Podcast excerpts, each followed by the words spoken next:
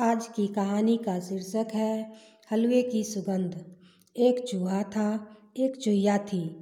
दोनों एक बिल में बड़े मेल और सुख से रहते थे। दोनों भूरे, मिट्टी के रंग के थे। दोनों एक दूसरे को बहुत प्यार करते थे।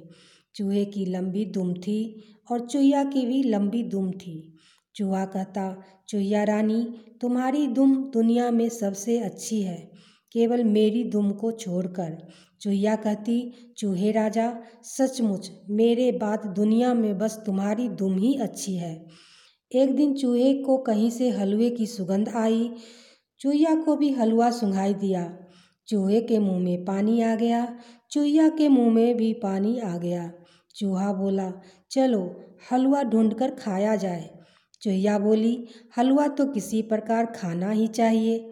दोनों हलवा खाने के लालच में एक साथ बिल से निकल पड़े, परंतु हलवा पा जाना इतना आसान न था जितना कि वे सोच रहे थे।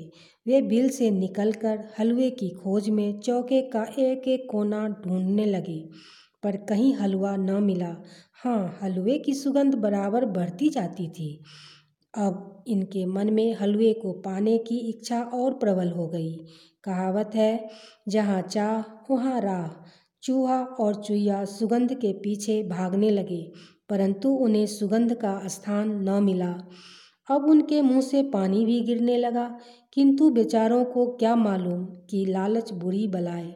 उन्हें चाह, राह वाली बात याद आती रही। हलवे की तलाश में किस्मत के मारे ये चूहा और चूहिया एक साथ चूहेदानी में कूद पड़े। दोनों ने हलवा खाया, उसके बाद पता नहीं उनका क्या हुआ। किसी को चूहा दिखाई नहीं दिया, फिर किसी ने चूहिया को भी कभी नहीं देखा।